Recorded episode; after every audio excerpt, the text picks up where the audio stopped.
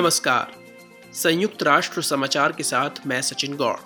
31 मार्च 2023 के इस साप्ताहिक कार्यक्रम में सुनिए, यूएन महासचिव की चेतावनी, कचरे में डूबती जा रही है पृथ्वी, अपशिष्ट प्रबंधन के लिए कारगर कार्रवाई की पुकार, जलवायु कार्रवाई के लिए क्या हों देशों के दायित्व, अंतर्राष्ट्रीय न्यायालय से राय लेने के लिए यूएन महासभा में प्रस्ताव पारित, तुर्कीये सीरिया में भूकंप प्रभावितों के लिए राहत अभियान जारी, खाद्य सुरक्षा पर मंडरा रहा है जोखिम, अफ़ग़ानिस्तान में नागरिक समाज कार्यकर्ताओं व मीडिया कर्मियों को हिरासत में लिए जाने पर चिंता, और 2 अप्रैल को मनाया जाएगा विश्व ऑटिज़्म जागरूकता दिवस।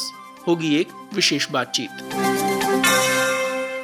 आपको याद दिलाते चलें कि खबरों को विस्तार से पढ़ने और खास रिपोर्टों और इंटरव्यूज को सुनने और देखने के लिए आप हमारी वेबसाइट पर भी आ सकते हैं। पता है news.un.org/HI। अब समाचार विस्तार से। हम पृथ्वी के साथ एक कूड़ेदान जैसा बर्ताव कर रहे हैं और अपने एकमात्र घर में कचरा फैलाते जा रहे हैं। प्लास्टिक परिधान, सड़े हुए खाद्य पदार्थ, फेंके गए इलेक्ट्रॉनिक सामान और खनन व निर्माण स्थलों से निकला मलबा, ऐसा ही अन्य प्रकार का कचरा। संयुक्त राष्ट्र महासचिव एंटोनियो गुटेरेश ने 30 मार्च को अंतर्राष्ट्रीय शून्य अपशिष्ट दिवस जीरो वेस्ट डे के अवसर पर यूएन महासभा में आयोजित एक कार्यक्रम को संबोधित किया। उन्होंने चेतावनी जारी करते हुए कहा कि बढ़ते कचरे का हमारे पर्यावरण, हमारी अर्थव्यवस्थाओं और हमारे समाज पर गहरा असर हो रहा है। We are making a mess of our worlds. It's time to clean up. Let us work as one to build a circular, zero-waste future for people and planet. महासचिव गुटेरेश कह रहे थे कि हम अपनी दुनिया को बर्बाद कर रहे हैं। ये समय सफाई करने का है। आइए हम एक साथ मिलकर एक चक्रीय, शून्य अपशिष्ट भविष्य का निर्माण करें, लोगों और पृथ्वी के लिए। यूएन प्रमुख के शब्द।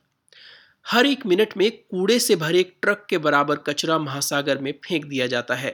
75% से अधिक इलेक्ट्रॉनिक कचरे का सुरक्षित ढंग से प्रबंधन नहीं होता है। विश्व में नगर पालिका स्तर पर सालाना 2 अरब टन से अधिक ठोस अपशिष्ट उत्पन्न होता है और 2050 तक ये आंकड़ा लगभग 4 अरब टन पहुंच जाने की संभावना है। इस विशाल चुनौती के मद्देनजर यूएन महासभा ने पिछले साल दिसंबर महीने में एक प्रस्ताव पारित करके हर वर्ष 30 मार्च को अंतर्राष्ट्रीय शून्य अपशिष्ट दिवस मनाए जाने की घोषणा की थी। गुरुवार को यह दिवस पहली बार मनाया गया, जिसका उद्देश्य टिकाऊ खपत और उत्पादन को बढ़ावा देना, कचरे से उपजने वाली समस्याओं और उनसे निपटने के जरूरी उपायों के प्रति जागरूकता का प्रसार करना है। इस मुहिम में सरकारों, उद्योगों समेत सभी हितधारकों की एक बड़ी भूमिका है, मगर आम लोग भी अपना योगदान दे सकते हैं। इसके तहत दैनिक जीवन में अपनी आदतों में बदलाव लाने, उत्पादों व सामानों को जितना संभव हो सके फिर से इस्तेमाल में लाने, उनकी मरम्मत करने और फेंकने से पहले हो सके तो रिसाइकल करने जैसे उपायों को अपनाया जा सकता है। जलवायु परिवर्तन से निपटने के लिए देशों के दायित्व निर्धारित किए जाने के विषय पर संयुक्त राष्ट्र महासभा ने अंतर्राष्ट्रीय न्यायालय की राय लेने का निर्णय लिया है। इस सिलसिले में बुधवार को आम सहमति से एक प्रस्ताव पारित किया गया। यह प्रस्ताव प्रशांत द्वीपीय देश वनुआतु की ओर से पेश किया गया था और इसे 17 अन्य देशों का समर्थन प्राप्त हुआ। ज्यादा जानकारी के साथ शिवानी काला। इस प्रस्ताव में लघु द्वीपीय विकासशील देशों पर जलवायु परिवर्तन के दुष्प्रभावों और जलवायु न्याय की आवश्यकता पर ध्यान केंद्रित किया गया है। संयुक्त राष्ट्र महासचिव एंटोनियो गुटेरेश ने प्रस्ताव पर मतदान से पहले कहा कि परामर्श के रूप में कोर्ट की राय की बहुत अहमियत है। यूएन के शीर्षतम अधिकारी ने इसी महीने जारी नवीनतम जलवायु विज्ञान की ओर ध्यान आकर्षित किया, जिसके अनुसार पिछले 200 वर्षों में वैश्विक तापमान में वृद्धि के लिए मुख्यतः मानवता के जिम्मेदार होने की पुष्टि हुई है।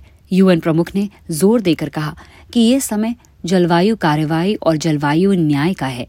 वानुआतु के प्रधानमंत्री अलातोई इसमाइल कास्काव ने कहा कि 1.5 डिग्री सेल्सियस के लक्ष्य को पाने की दिशा में महत्वाकांक्षा अभी वहां नहीं पहुंची है जहां उसे होना चाहिए।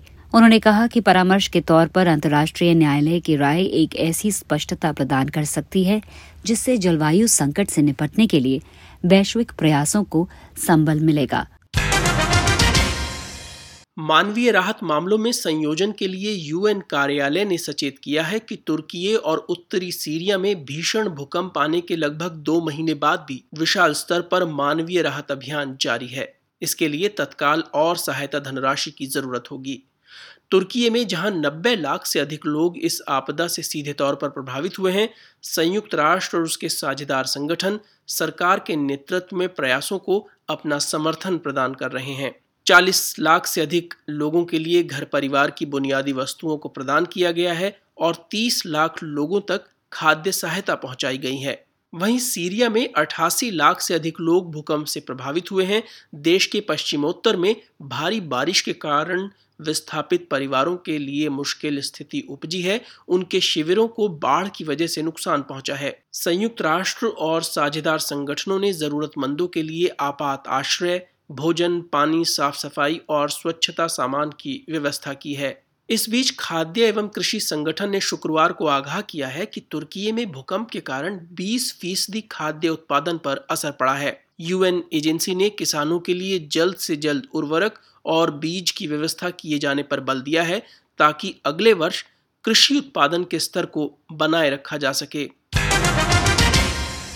संयुक्त राष्ट्र मानवाधिकार उच्चायुक्त कार्यालय ने अफ़ग़ानिस्तान में नागरिक समाज कार्यकर्ताओं और मीडिया कर्मियों की मनमाने ढंग से गिरफ्तारी और उन्हें हिरासत में लिए जाने पर गहरी चिंता व्यक्त की है।